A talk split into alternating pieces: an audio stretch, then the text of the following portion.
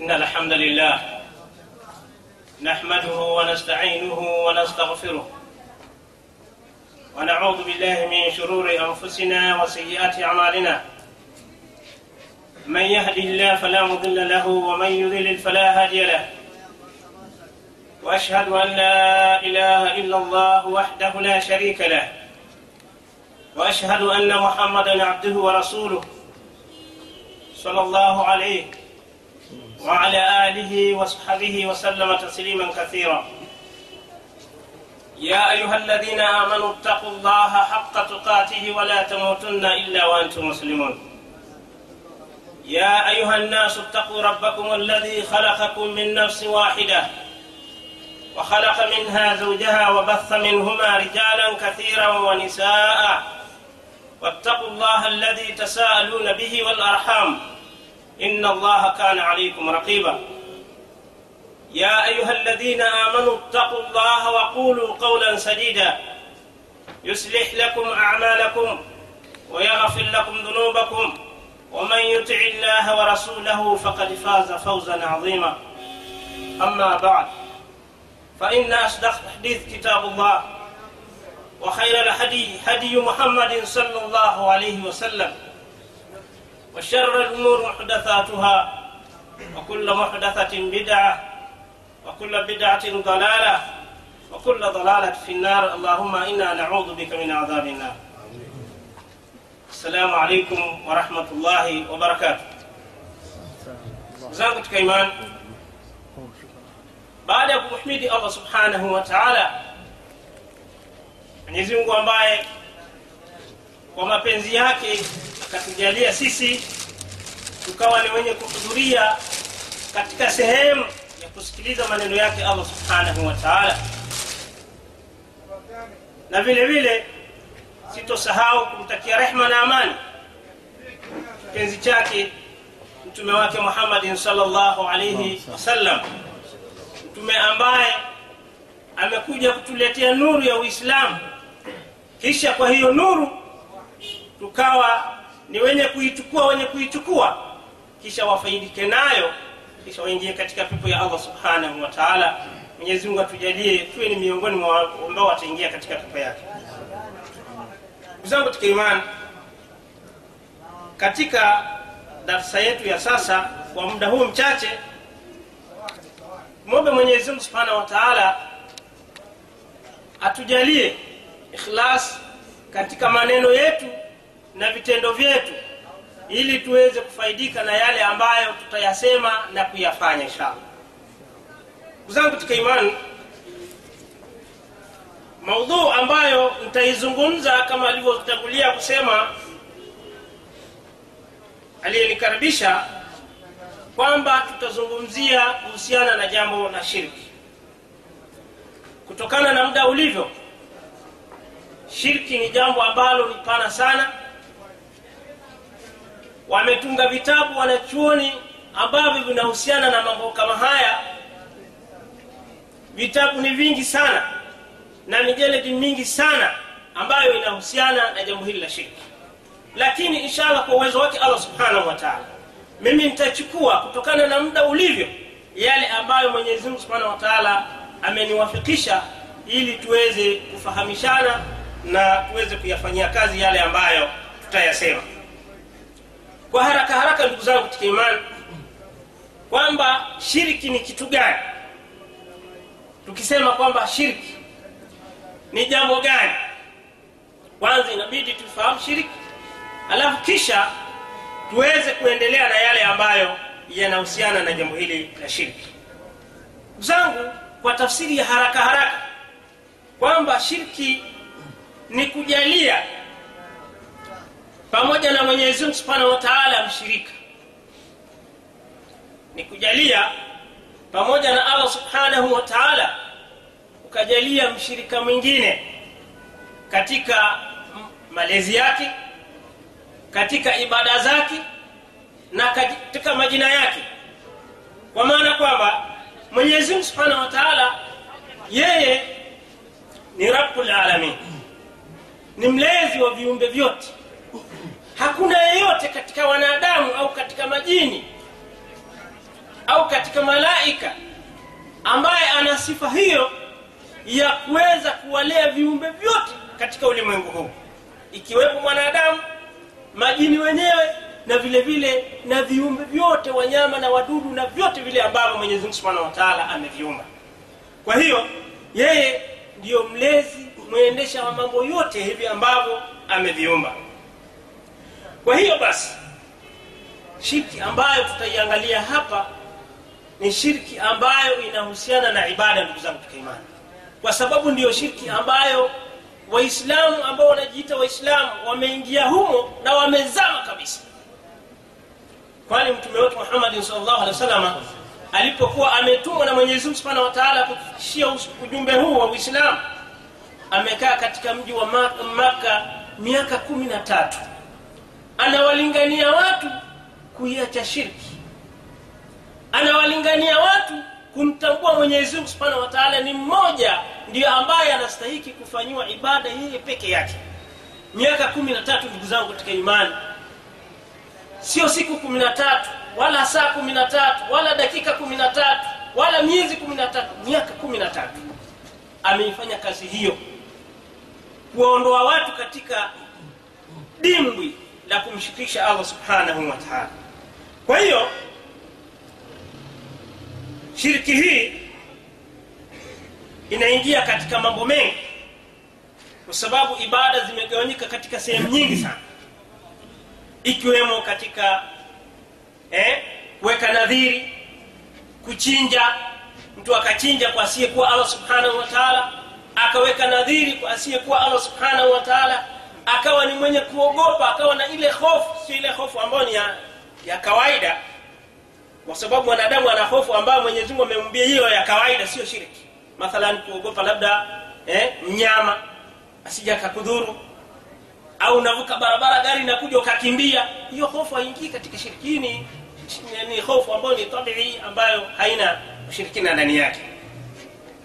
Hofu ambayo inazungumzwa mathalan ikawa labda ni sharifu fulani au shekhe fulani au mtu fulani kazikwa sehemu fulani basi wewe ukawa unamwogopa unaogopa hata ile kaburi yake. Sema huyu alikuwa ni mtu hatari bwana. Anaweza akanidhuru. Mpaka inafikia amesha kufa tayari ukawa unamwogopa hata huyo ambaye yuko katika kaburi lake. Hii ndio shirki ambayo inakatazwa katika kuogopa. Na vile vile na unatakiwa utarajie kwa allah subhanahu wataala eh? na kupenda vile vile mtakiwa upende kwa ajili ya allah subhanahu wataala kuna mapenzi ya kawaida ya mwanadamu ambayo amepewa na allah subhanahu wataala ambayo haingii katika shiriki. Na mengine mengi ambayo yanaingia katika mambo ya ibada. Ndugu zangu katika ibada eh, katika imani shiriki imeganyika katika sehemu mbili. Lakini mimi nitazungumzia upande mmoja tu shiriki iko shiriki kubwa na shiriki ndogo. Mimi nitaenda moja moja katika shiriki kubwa kwa sababu ndiyo ambayo inatuangamiza sisi waislamu katika zama hizi. Shiriki hii ndugu zangu katika mtu akawa nayo inamtoa moja kwa moja mtu katika uislamu. Inamtoa mtu moja kwa moja katika mila ya uislamu akawa nayo mtu. Na sio hivyo tu shiriki hii kubwa akawa nayo mtu inamfanya huyo mtu ambaye amefanya shiriki hii aweze kukaa katika moto wa jahannam milele na milele bila kutolewa katika moto. Wakati gani?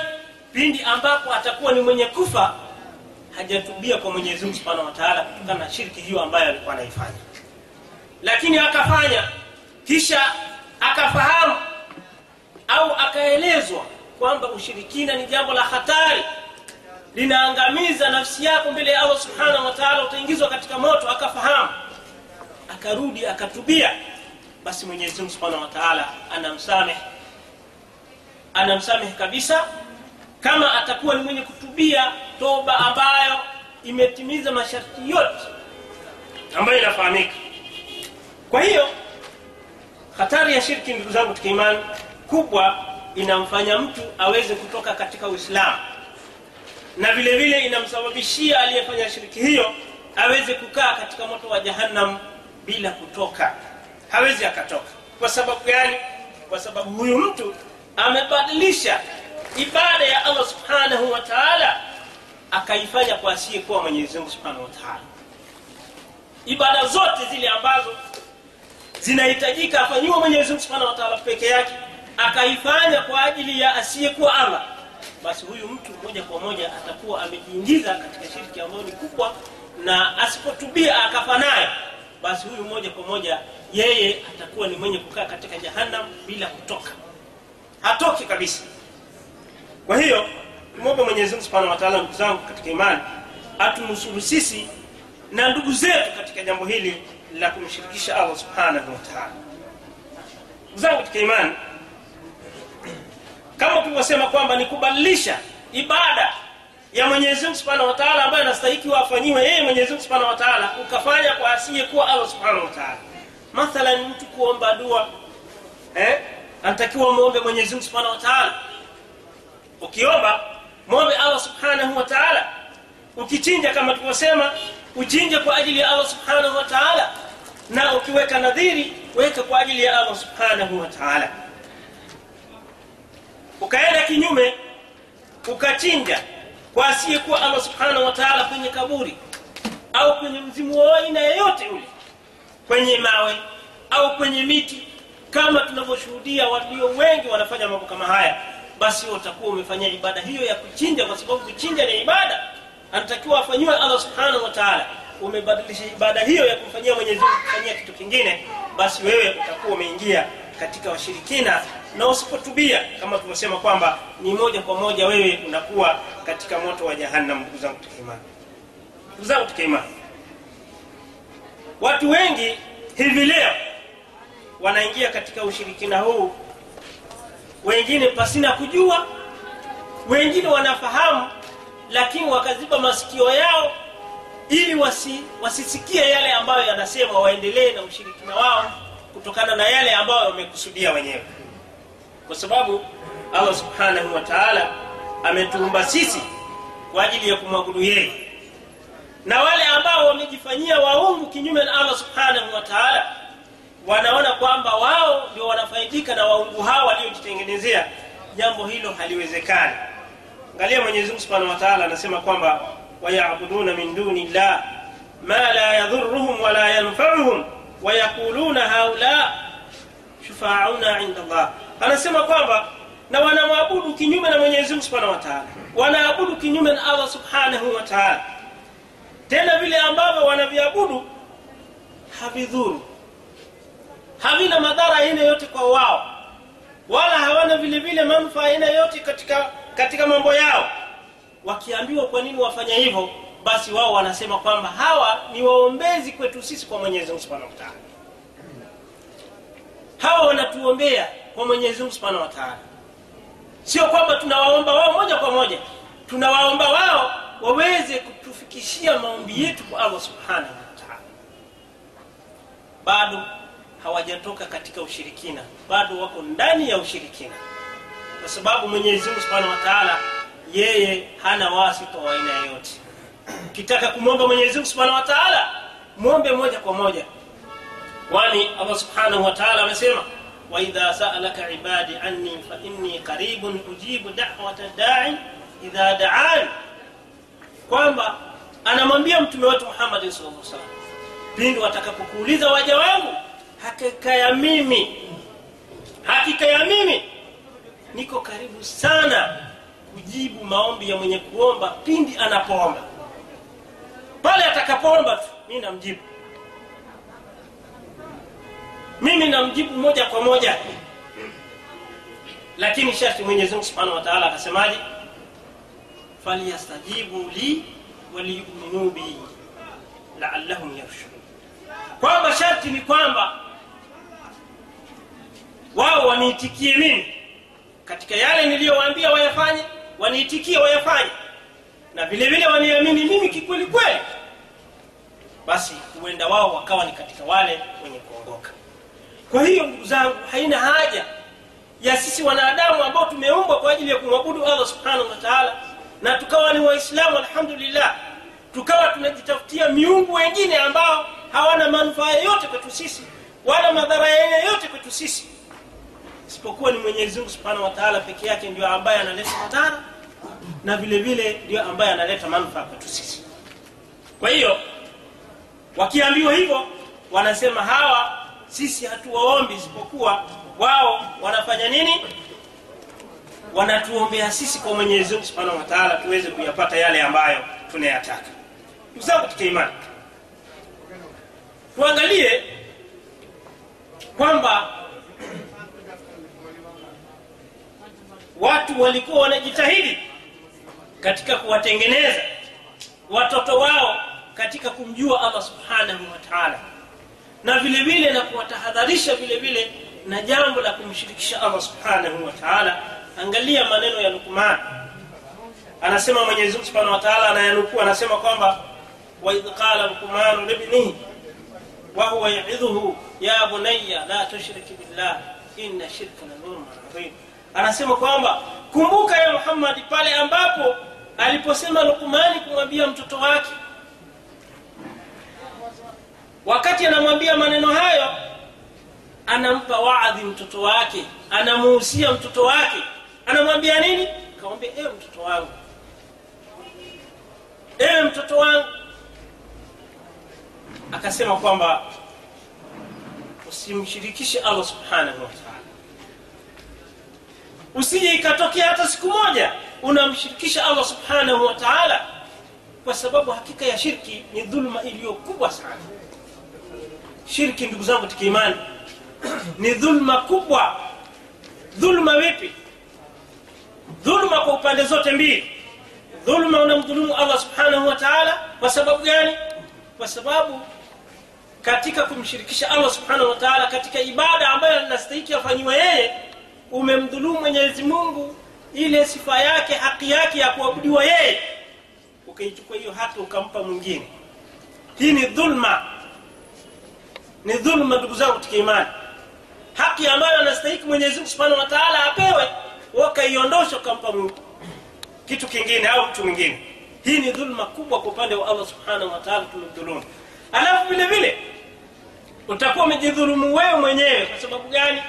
Utakuwa umejitia katika janga ambalo huwezi ukaja ukatolewa katika moto wa jahannam. Utakuwa umekaa milele na milele bila kutoka. Kwa sababu gani? Kwa sababu umetekeleza ibada ambayo angetakiwa afanyiwe mwenyezi mungu ukafanyia asiyekuwa allah subhanahu wataala zangu katika imani inabidi tufahamu kwamba makafiri wale ambao mtume wetu muhammadi saa salam aliangaika nao kuelekeza dini ya allah subhanahu wa taala iliyo safi iliyotakasika isiyokuwa na ushirikina ndani yake na masahaba wake Mwenyezi Mungu nao ndio hao hao ukiangalia sifa walizokuwa nazo na sifa ambazo waliokuwa nazo washirikina wa leo unaona ni kama kitu kimoja. Kwa sababu gani? Wao wakati mtume saa salama anawalingania alikuwa anawalingania kumwabudu mwenyezimungu subhanahu wa taala peke yake lakini maswala mengine kwamba ni nani aliyeumba mbingu na ardhi? Ni nani aliyetuumba sisi? Ni nani ambaye anateremsha mvua? Ni nani ambaye anapangilia mambo yetu katika ulimwengu huu? Walikuwa wanakubali kwamba ni mwenyezimungu subhanahu wataala ndio mwenye kufanya mambo hayo walikuwa wanayakubali kabisa kwamba mwenyezi mungu subhanahu wataala ndiye ambaye ameumba mbingu na ardhi. Mwenyezi mungu ndiye ambaye ametuumba sisi. Mwenyezi mungu ndiye ambaye yeye anapangilia mambo yetu lakini jambo likawa gumu katika kumwabudu mwenyezi mungu subhanahu wa taala peke yake waache masanamu waliokuwa nayabudu mwenyezi mungu anatuambia anamwambia mtume wetu salllahu alehi wasallam anasema kwamba wala in saaltahum man khalaqahum layaquluna allah. Ikiwa wewe muhammad utawauliza hao washirikina hao ukiwauliza ni nani aliyewaumba wao watasema kwamba ni mwenyezi mungu subhanahu wataala wala hakuna wasiwasi kabisa. Aya nyingine anasema kwamba wain saaltahum man khalaqa walarda wasakhara lshamsa walqamar la yaquluna allah. Ikiwa utawauliza ni nani aliyeumba mbingu na ardhi? Ni nani ambaye amedhalilisha jua na mwezi?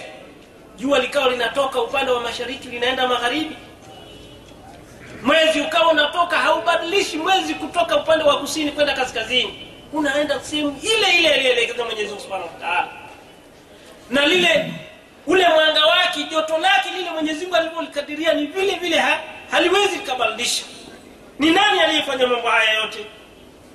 Watakuambia kwamba ni mwenyezi mungu wataala hakuna wasiwasi. Kama walivyo washirikina wa hivi leo ukimwambia ni nani aliyekuumba asema mwenyezi mungu wataala nani anayeleta mvua? Ni mwenyezi mungu subhanahu wataala nani ameumba mbingu na ardhi? Mwenyezi mungu subhanahu wataala kila kitu. Kila kitu wanazungumza namna hiyo wanajua haya yote kwamba mwenyezi mungu subhanahu wataala ndiye ambaye ameyafanya haya. Lakini pamoja na kusema hivyo wakawa wako mbali na kuacha kumshirikisha mwenyezi mungu subhanahu wataala katika ibada. Wakawa na miungu yao ya riziki. Iko pembeni wakiwa wanahitaji riziki wanaenda kwenye hiyo miungu wanaiomba eh? wakiwa wanahitaji kuoa wanaenda katika miungu waliyoweka kwa ajili ya kuoa wanaenda wa, wanawaomba miungu hao eh? amekosa mtoto labda mwenyezi mungu amempa mtihani mtu amekaa muda mwingi hajapata mtoto basi wanaenda katika masanamu walioyatengeneza kwa ajili ya kuomba watoto wanaenda kuomba kinyume na allah subhanahu wataala wakawa wameangamia kutokana na hayo lakini ukiangalia hivyo ndugu zangu katika imani sifa hiyo waliokuwa nayo hawa mabwana na watu walio hivi, hivi sasa ambao ni washirikina sifa zao ni zile zile mtu anasema mimi mwislamu anaingia msikitini anaswali anasoma maneno ya allah subhanahu wa taala iyaka nabudu wa iyaka nastain eh? hakika ni wewe tu mwenyezi subhanahu wa taala ndiye ambaye tunakuabudu na ni wewe tu ndio tunayekuomba msaada lakini pamoja na hivyo na hirizi yake ameweka pembeni hapa. Kwa ajili ya nini? Kwa ajili ya macho kwa ajili ya riski kwa ajili ya kadha wa kadha. Lakini anamshuhudia mwenyezi mungu subhanahu wa taala hakuna mwingine anayeabudiwa isipokuwa wewe na hakuna mwingine anayetakiwa msaada isipokuwa ni wewe mwenyezi mungu subhanahu wa taala na mungu wake. Huyu na yule aliyepita wakati wa mtume wetu muhammadi saa salam na sahaba zake mwenyezi mungu awadhani ana utofauti gani kuna utofauti ndugu zangu tukimani huyu anaingia msikitini labda utofauti huyu anaingia msikitini anadanganya hapa. Yule alikuwa ingi msikitini. Ndugu zangu tukiimani sasa shiriki kama tulivyosema kwamba ziko aina nyingi sana. Kuna sehemu ndogo ndogo ambazo nimezichukua ili tuende kutokana na wakati wetu. Tuangalie sehemu ndogo katika shiriki moja miongoni mwa shiriki ni mtu kudai ujuzi wa mambo yaliyofichikana. Mtu anadai kwamba yeye anajua mambo yaliyofichikana mambo yaliyoko mbele ambayo bado hayajatokea na ambayo yameshapita. Hajaonwa na watu yeye anayaona tu. Kwa hiyo mtu wa namna hii mwenyezi mungu subhanahu wa taala anatuambia kwamba hakuna yeyote ambaye anajua mambo ya siri isipokuwa ni allah subhanahu wataala na wale ambao mwenyezi mungu yeye mwenyewe amewatoa amewaingiza katika wale ambao watawafahamisha wajue mambo yaliyofichikana. Mwenyezi anasema kwamba qul sema ya muhammad la yalam man fi lsamawati walardi lghaiba illa llah kwamba sema hakuna yeyote aliyoko katika mbingu na katika ardhi anayejua mambo ya siri mambo yaliyofichikana isipokuwa allah subhanahu kisha akaendelea aya nyingine mwenyezi mungu subhanahu wataala akasema kwamba alimu lghaib fala yudhiru ala ghaibihi ahada. Yeye ndiyo mjuzi wa mambo yaliyofichikana na hamdhirishi mwenyezi mungu subhanahu wataala mambo yake yaliyofichikana yeyote illa man irtada isipokuwa yule ambaye mwenyezi mungu subhanahu wataala amemridhia kwamba amfahamishe mambo hayo yaliyofichikana aweze kuwaambia wale ambao hawajui. Tena katika watu gani? Min rasul katika mitume yake. Kwa hiyo ndugu zangu ikatokea mtu wa kawaida ambaye mwenyezi mungu subhanahu wa taala hajamtaja kwamba anajua mambo ya ghaibu anazungumza kwamba mimi najua ambayo yatakuja mbele. Tena mambo ambayo yanahusiana na mambo ya allah subhanahu wataala siri ya allah subhanahu wataala kama wanavyotokea hivi leo utakuta mtu anasema kwamba kiama kimebaki muda fulani. Kiama anajua allah subhanahu wataala peke yake. Eh? na mambo mengine kwamba wewe bwana wewe utapata tatizo fulani wewe unajua matatizo hayo? Je ya kwako nayajua hajui chochote. Kwa hiyo anayejua mambo yaliyofichikana ndugu zangu tukiimani ni allah subhanahu wa taala na mitume yake. Mitume akiwachanganya mitume ambao wamewatuma katika ardhi hii na akiwa ni jibril alaihi salam ambaye ni mtume ambaye alikuwa anatumwa kuja kuleta ujumbe kwa mitume wake katika ardhi hii ya allah subhanahu wa taala. Zangu katika mambo ambayo mfano mmoja tu ambaye mtume wetu muhammadin saa salama alidhihirishiwa na mwenyezi subhanahu wa taala jambo ambalo katika mambo yaliyofichikana ni pale alipokuwa amepita mtume wetu muhammadin saa salama katika makaburi mawili. Akawaambia masahaba kwamba watu waliozikwa katika makaburi haya mawili wanaadhibiwa. Hawaadhibiwi kwa mambo makubwa sana ni mambo ambayo ni mepesi kwa maana ni mepesi kuyaepuka. Asema huyu mmoja hapa anaadhibiwa kwa sababu yeye alikuwa si mwenye kujistiri na zile cheche za haja ndogo wakati anajisaidia. Na vile vile huyu wa pili katika kaburi hili anaadhibiwa kutokana na kwamba yeye alikuwa anatembea kwa ajili ya kufitinisha watu mtume wetu muhammad saa salama akafahamishwa na mwenyezi mungu subhanahu wa taala ili tuweze kupata elimu sisi ambao tuko nyuma yake tuweze kufahamu kwamba mambo haya hayafai. Mwenyezi mungu subhanahu wa taala anamfahamisha mtume wake katika mambo yaliyofichikana kwa ajili ya kutuelimisha sisi. Zangu kwa hiyo yeyote yule ambaye atadai kwamba anajua mambo yaliyofichikana kwa njia ya aina yoyote ile kinyume na hawa ambao mwenyezi mungu subhanahu wa taala amewagua katika mitume yake basi tujue kwamba yeye ni mwongo na vile vile ameingia katika ukafiri moja kwa moja. Huyu atakuwa ameingia katika ukafiri.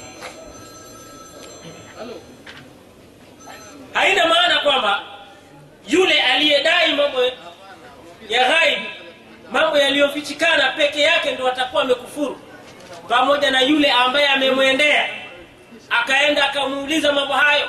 Au asimuulize akafika akakaa akaanza kutajiwa na yule aliyeenda ambaye anajidai kwamba anajua mambo yaliyofichikana. Hawa wote wanaingia katika kundi moja. Kwani mtume wetu muhammadin saa salama katika hadithi ya abi hureira mwenyezi mungu aradhi naye anasema kwamba man ata kahinan fasadakahu bima yaqul fakad kafara bima unzila ala muhammadin salllahu alehi wasallam. Mtu ambaye atamwendea mchawi. Mtu ambaye anajidai kwamba yeye anajua mambo yaliyofichikana akaenda akamuuliza katika jambo lolote na akamsadikisha katika yale aliyeambiwa kwamba we bwana kadha kadha kadha akasema ni kweli kabisa. Basi anasema kwamba huyu mtu atakuwa amekufuru yote yaliyoteremshwa juu ya mtume wetu muhammadin salllahu alehi wasallam. Umekufuru yote yaliyoteremshwa juu ya nani ya mtume wetu muhammadin salllahu alehi wasallam. Kwa maana wewe uislamu utakuwa umeukufuru moja kwa moja. Qurani utakuwa umeikufuru moja kwa moja. Na utume wake vile vile utakuwa umeukufuru moja kwa moja. Sasa utakuwa umebakia katika nini ndugu zangu tukiimani kwa maana kwamba wewe huna uislamu umo katika ukafiri moja kwa moja. Hii ni hatari ambayo ni kubwa ndugu zangu tukiimani wallahi ni janga ambalo ni kubwa sana ambalo limetuvaa sisi waislamu walio wengi. Utakuta mwislamu kabisa lakini utakuta nyuma katika mambo kama haya. hii ni hatari ambayo ni kubwa sana ndugu zangu katika imani. Kwa hiyo inatakikana mwislamu ajiepushe sana na mambo haya ili asijakaingia katika hatari hii ya kumshirikisha allah subhanahu wataala ndugu zangu katika imani kama vile tunavyofahamu kwamba kuna watu wanaomba maiti waliokufa wanaenda kwenye makaburi wanaomba eh? kinyume na alivyoamrisha mtume wetu muhammadi saa salama kwamba tumeamrishwa kwamba tuende katika makaburi. Tukishaenda pale kwanza kwenda katika kuyatembelea makaburi hayo ni waadhi kwetu sisi. Ni mawaidha makubwa kwetu sisi kwamba wenzetu ndo wameshaondoka na mimi kuna siku nitapita katika sehemu kama hii na nitafukiwa katika makaburi kama haya. Unapata waadhi mawaidha unayapata mazingatio. Lakini kinyume na hivyo mtu anaenda pale anawaomba wale waliokufa waliofukiwa pale. Tena wale ambao wanahitaji msaada kwetu sisi kuombea maghfira kwa mwenyezi subhanahu wa taala na rehma kwa allah subhanahu wa taala lakini sisi tunafanya kinyume tunaenda tunawaomba wao. Huu ni mtihani ambao ni mzito sana ndugu zangu tikimani tunawaomba waliokufa badala ya kumwomba allah subhanahu wa taala eh? inatakiwa wewe ambao wanaenda kuzuru makaburi umfanyie hisani yule unaenda kumzuru. Kumwombea dua yeye si kumwomba yeye.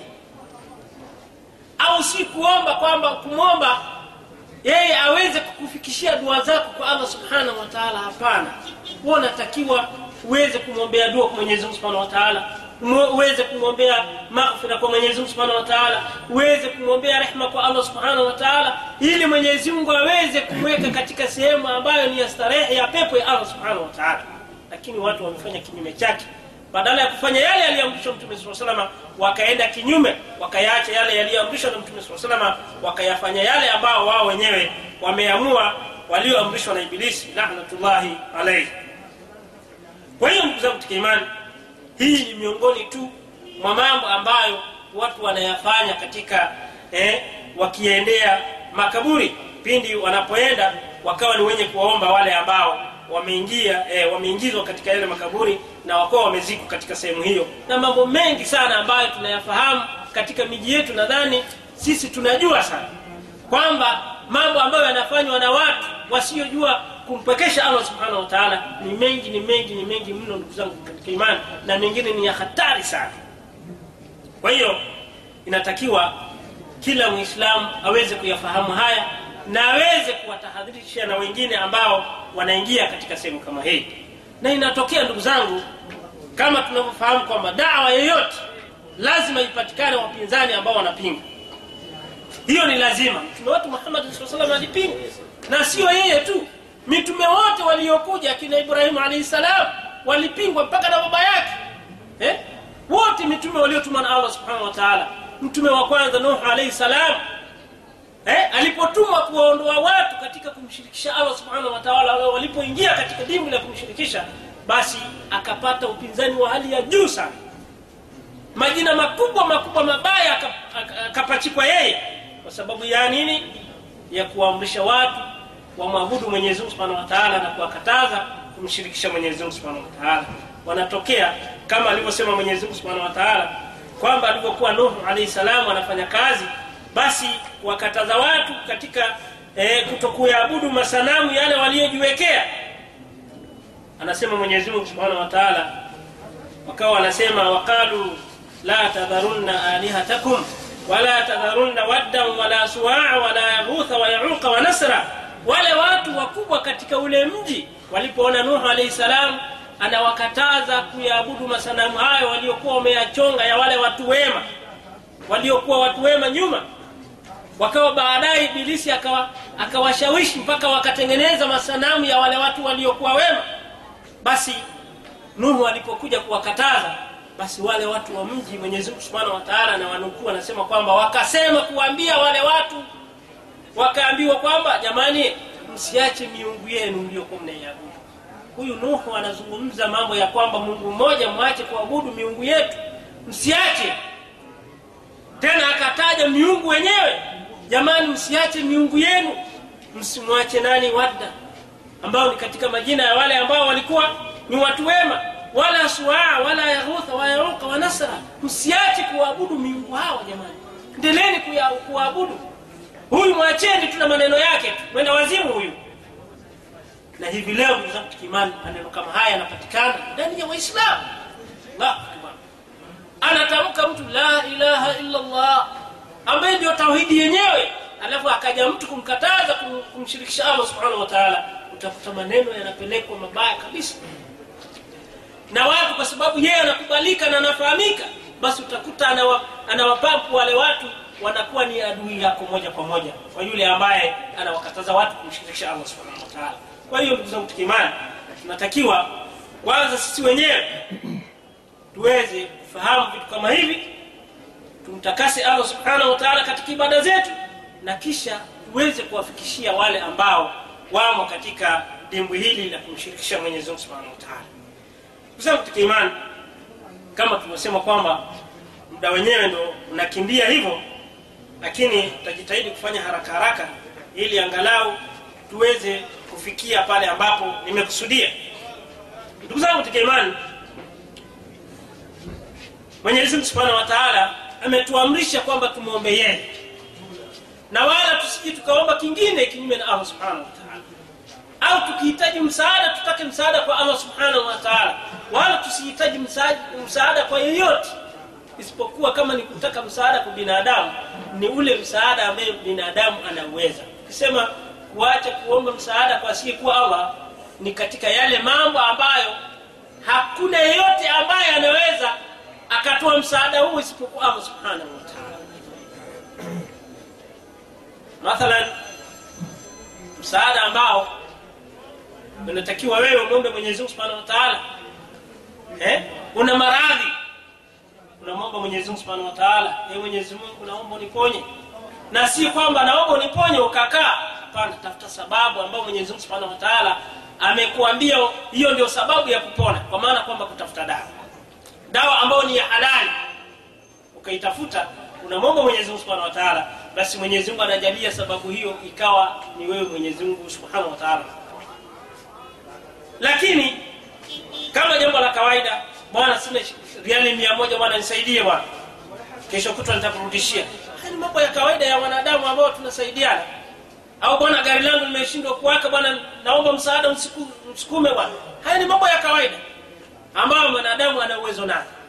Ni yale mambo ambayo mwenyezi mungu eh, binadamu hana uwezo nao ukapeleka kwa binadamu. Haya ni mambo ambayo yanakuwa ndio ushirikina. Waona madhambi unaelekea kwa binadamu au katika kaburi la sharifu fulani linakuomba hiyo sharifu. Eh, nisamehe madhambi yangu au nifikishie maombi haya kwa mwenyezi mungu subhanahu wa huu ndio ushirikina. Kusamehe madhambi ni kazi ya allah subhanahu wa taala sio binadamu. Kwa hiyo hivi ni vitu ambavyo inatakikana sisi waislamu tuweze kuyafahamu. Na tukishafahamu hivyo basi utakuta sisi tunasalimika ndugu zangu tukimani.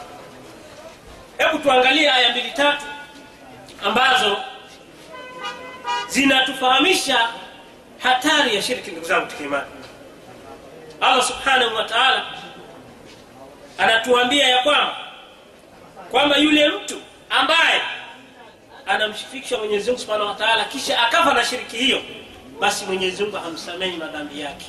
Abada mwenyezi mungu kabisa madhambi yake. Anasema mwenyezi mungu subhanahu wa taala inna la yaghfiru an yushraka bihi wa ma duna dhalika liman yasha kwamba hakika ya mwenyezi mungu subhanahu wa taala asamehi madhambi ya kushirikishwa kwayo isipokuwa mwenyezi mungu subhanahu wa taala anasamehe madhambi yasiyokuwa hayo. Aya hii ndugu zangu tukiimani ina maana gani? Kwamba mtu akawa ni mwenye kumshirikisha mwenyezi mungu subhanahu wa taala. Katika uhai wake akafa na hiyo shirki hajatubia. Mwenyezi mungu anasema kwamba huyu mtu simsamehe kabisa moja kwa moja huyu anaingia katika moto anasema mwenyezi mungu nasamehe madhambi mengine yasiyokuwa shiriki. Ina maana kwamba mtu anaweza akafa na dhambi isiyokuwa shiriki. Kwa matashi ya mwenyezi mungu subhanahu wa kwa yeye kutaka anaweza akamsamehe mtu huyo na akaingia katika pepo. Lakini sio shirki hakuna kitu kama hicho. Na sio hivyo tu. Akatupa habari ya kwamba mwenyezi mungu subhanahu wa hakika yeye ameharamisha pepo kwa yule mtu ambaye ni mshirikina na hakika huyo mtu atakuwa ni mwenye kukaa katika moto wa jahannam milele na milele. Hawezi kutoka. Anasema kwamba innahu man yushriki billah faqad harama llahu alaihi ljanna wamaawahu nar wama lidhalimina min ansar. Anasema mwenyezi subhanahu wa hakika jambo lilivyo mwenye kumshirikisha mwenyezi mungu subhanahu wa anasema mwenyezi amemharamishia pepo yake. Mwenyezi ameharamisha pepo kwa huyu mtu. Hawezi kuingia katika pepo ya mwenyezi mungu subhanahu wa na mafikio yake huyu mtu itakuwa ni motoni. Na hawana wale waliodhulumu wenye kuwanusuru dhulma kubwa hakuna dhulma kubwa ndugu zangu tukiimani kama kumshirikisha allah subhanahu wa taala kama tulivyotangulia kusoma inna shirka la dhulmun adhim. Hakika ya shirki ni dhulma ambayo ni kubwa sana. Mwenyezi mungu anasema kwamba hawezi aka, akawa ni mwenye kufanya nini? Hawezi yeye akawa ni mwenye kumwingiza mtu ambaye amemshirikisha yeye ameharamisha pepo kwa huyu mtu ambaye amefanya shirki. Na sio hivyo tu allah subhanahu wa taala ametufahamisha ya kwamba mtu ambaye ameingia katika shirki basi mwenyezi mungu anapomosha amali zake zote. Kwa maana amali zake zote zinaharibika alizozifanya miaka yote ya uhai wake. Zote amali zinapomoka. Allah subhanahu wa taala anasema anasema kwamba walau ashraku lahabitu anhum ma kanu yamalun. Kwamba anasema kwamba lau wangeshirikisha hawa mitume allahu akbar mitume wa allah subhanahu wa taala lau wangefanya ushirikina basi yangepomoka yale yote waliyoyafanya. Yangeharibika yangebatilika yote waliokuwa wameyafanya kabla ya hapo na akaendelea mwenyezi mungu aya nyingine anasema kwamba walakad uhiya ilaika wa ila ladhina min qablik lain ashrakta layahbatanna amaluka walatakunanna min alkhasirin. Anamwambia mtume wetu muhammadin saa salama eh? anasema hakika umefunuliwa juu yako yo muhammad na kwa wale waliokuwa kabla yako. Jambo gani? Kwamba lain ashrakta ikiwa utashirikisha yo muhammad ukafanya shiriki basi matendo yako yote yangefanya nini? Yangepomoka yangeharibika na kisha unakuwa ni katika wale waliopata hasara mbele ya allah subhanahu wataala haya ni maneno anaambiwa mtume wetu muhammadi sa salama je mimi na wewe ndugu yangu katika imani? Mimi na wewe tutaenda wapi kwa maneno haya? Inakuwa ni hatari kubwa sana. Na mtume wetu muhammadi saa salam akasema kwamba ala unabikukum biakbar kabair je nisiwafahamisheni katika madhambi yaliyo makubwa? Qulna bala ya rasulullah. Asema wakasema kwa nini yo mtume wa mwenyezi mungu situambie tuambie. Akasema mtume saa salama alishraku billah wa huququ lwalidain asema kwamba ni kumshirikisha allah subhanahu wa taala na kuwafanyia uovu wazazi wawili. Haya ni katika madhambi makubwa yenye kuangamiza. Hadithi inaendelea katika yale ambayo yametajwa kwa hiyo ndugu zangu katika imani mambo kama haya ya kumshirikisha allah subhanahu wa taala ni hatari sana. Ni hatari sana kishaingia katika shirki ujue kwamba wewe kwanza umeshapomoka una lolote uislamu huna. Na kama uislamu huna kwa maana kwamba na matendo uliyoyafanya huna yameshafutika. Umefuta kabisa moja kwa moja. Mwombe mwenyezi mungu subhanahu wa taala tunusuru na jambo la shirki kwa kumalizia hebu tuangalie kwa uchache kwamba je shiriki tumeikataza au mwenyezi mungu subhanahu wa taala amekataza shiriki kwamba watu wasimshirikishe allah subhanahu wa taala. Wafanye nini? Wafanye nini sasa? Watu wana matatizo mengi. Watu wanaumwa. Eh? watu wanakuwa na haja mbalimbali ambazo wanazihitajia. Wafanye nini? Ndugu zangu tukiimani tusiwe na wasiwasi. Mwenyezi mungu subhanahu wa taala kama tulivyosema kwamba waqala rabbukum uduni astajibu lakum anasema kwamba mwenyezi mungu subhanahu wa taala anasema na anasema mola wenu niombeni mimi nitawajibuni. Mwenyezi mungu ameshasema kwamba niombeni nitawajibu.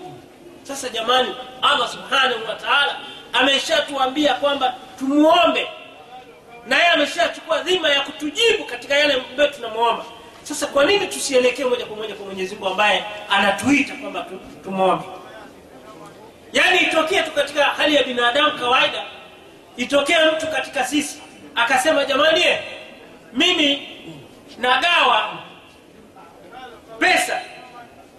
Kila atakayepita kwangu nampa milioni kumi. Kuna mtu atabaki? Hakuna atakayebaki ila yule ambaye hajasikia. Lazima tutaenda wote. Kwa sababu gani? Ametuita yeye mwenyewe sasa kwa nini kwa allah subhanahu wa tusikimbilie ndugu zangu tukimani? Kwamba tumwombe yeye na yeye ameshachukua jukumu la kutujibu katika yale ambayo tunayataka. Lolote ambalo unamtaka mwenyezimungu subhanahu wa katika mambo ya kheri kwa hiyo katika kuacha shirki ndugu zangu katika mathalan hatuwezi tukayataja mambo yote ambayo yanahitajika sisi lakini kama tulivyosema kwamba ukihitaji kuomba rudi kwa allah subhanahu wa angalia pindi jambo linapokuwa ni gumu dua zimewekwa katika vitabu vingi ndugu zangu katika imani. Kuna vijitabu hata sasa hivi nilikuwa naviangalia viko taibati hapa vidogo vidogo vingi vinaelezea kuhusiana na kumwomba mwenyezi subhanahu wa taala. Vingi kabisa. Vingine vimefasiriwa kwa lugha za kiingereza lugha za kiswahili kwa maana kila mtu anaweza akasoma. Sasa jambo likawa ni gumu mtume wetu muhammad saa salam ametuelekeza akasema kwamba mtu jambo likawa ni gumu ataomba dua gani eh? anasema allahuma la sahla illa ma jaltahu sahla wa anta lhazna idha shita sahla ee mwenyezi eh? anasema ee mwenyezi mungu. Hakika ewe mwenyezi mungu. Hakuna jambo jepesi isipokuwa lile ambalo umelifanya kuwa jepesi. Na vile vile mwenyezimungu mwenyezi mungu wanajalia jambo lile ambalo ni zito unalifanya kuwa ni jepesi. Unamwomba mwenyezi mungu subhanahu wa taala unarudia haya mwenyezi mungu anakurahisishia mambo yako yanakuwa ni mepesi. Kwa nini ukajiingiza katika dimbwe ambalo linakuzamisha moja kwa moja? Kwa hiyo unarudi kwa mwenyezi mungu subhanahu wa unamwomba mwenyezi mungu subhanahu wa taala. Wewe angalia hata mtume wetu muhammad saa salama alikuwa anawakinga wajukuu zake hasan na husein eh? anawakinga na vijicho na hasad na mambo mbalimbali. Eh? Hizi ni dua ambazo zimo katika vitabu hivi ndugu zangu katika vitabu hivi vipo. Na inatakiwa sisi waislamu tusome vitu kama hivi. Badala ya kukimbilia katika mambo ya, ya kutuangamiza tukimbilie katika vitu kama hivi. Na sio hivyo tu katika kumfukuza sheitani katika nyumba yako zipo adhkari ambazo zimekuja nyingi. Eh? kusoma surat bakara mwenyezi mungu anaitunza nyumba yako na shetani hawezi akaingia katika nyumba hiyo. Na sisi alhamdulillah takriban wote tunajua kusoma qurani kinga ambayo inahitajika. Haina haja mtu kwenda kuchukua sijui mamiti gani sijui mtu ameandika vitu vya ajabu ajabu unavalishwa katika mwili wako unaondoka nayo. Uchafu. Wakati mwingine washirikina hawa walivyokuwa wanaenda kinyume na, na mwenyezi mungu kwa ajili ya kumtisha sheitani mpaka inafikia wanachukua maneno ya mwenyezi mungu. Qurani wanaandika katika hirizi hiyo mtu anawekewa anaingia chooni nayo na kila uchafu anafanya nayo. Hatari kubwa ndugu zangu tukimani. Eh? tumwombe mwenyezi subhanahu wa adhkari ziko nyingi eh? kuna adhkari za asubuhi na jioni kuna adhkari ambazo za kusoma wakati wa swala eh, umemaliza swala. Kama swala asubuhi na swala ya magharibi unasoma mara tatu tatu kul huwallahu kul audhu birabil falaq kul audhu birabbin nas. Ayatu kursi ni sura ambazo tunafahamu wote. Ndio kinga zetu hizo na ndio mtume saa salama ziteremshwa kwa mtume wetu muhammadi saa salama kufahamishwa ili aweze kujikinga na na masheitani na mabalaa mbalimbali. Mara tatu tatu asubuhi swala ya subuhi baada ya swala ya asubuhi. Mara tatu tatu baada ya swala ya, ya, ya maghrib. Baada ya swala ya isha swala ya dhuhuri na alasri nasoma mara moja moja hivi ni vitu ambavyo vinatukinga sina mabalaa mengi ndugu lakini utakuta waislamu vitu wanavyo silaha wanazo lakini wanashindwa kuzitumia silaha hizo. Utakuta mtu anakimbilia katika mambo ya ajabu eh? mi bwana mambo yangu magumu. Kumbe wewe unayafanya wewe ni magumu. Mwombe mwenyezi mungu subhanahu wataala na kujibu katika hayo ambayo unayahitaji kwa hiyo ndugu zangu tukiimani kutokana na muda ulivyokimbia kwa haya ambayo tumeyazungumza tumombe mwenyezi mungu subhanahu wa taala atujalie tuwe ni miongoni mwa wale ambao wanaifanya ibada kwa ajili ya mwenyezi mungu subhanahu wa taala. Mwenyezi mungu asije akatujalia tuwe ni miongoni mwa wale ambao wanamshirikisha yeye tukaingia katika adhabu ya mwenyezi mungu subhanahu wa taala ambayo mtu akiingia hawezi akatoka eh, katika moto huu. Kwa hiyo mwenyezi mungu subhanahu wa taala tuwafikishe tuweze kuyafanyia haya kazi ambayo tumeyazungumza kwa ufupi na kuelekeza na wale wengine ambao hawakuhudhuria pamoja na familia zetu na wale ambao watakuwa wako mbele yetu inshallah. Niishie hapa. Subhanallahumma wabihamdik ashhadu an la ilaha illa anta astaghfiruka wa atubu ilayk. بسم الله الرحمن الرحيم الحمد لله رب العالمين والصلاة والسلام على رسول الله صلى الله عليه وسلم ربنا اتنا في الدنيا حسنة وفي الآخرة حسنة وقنا عذاب النار اللهم انصر المسلمين في كل مكان يا رب العالمين اللهم اعز الإسلام والمسلمين وأذل الشرك والمشركين برحمتك يا أرحم الراحمين صلى الله على نبينا محمد وعلى آله وصحبه وسلم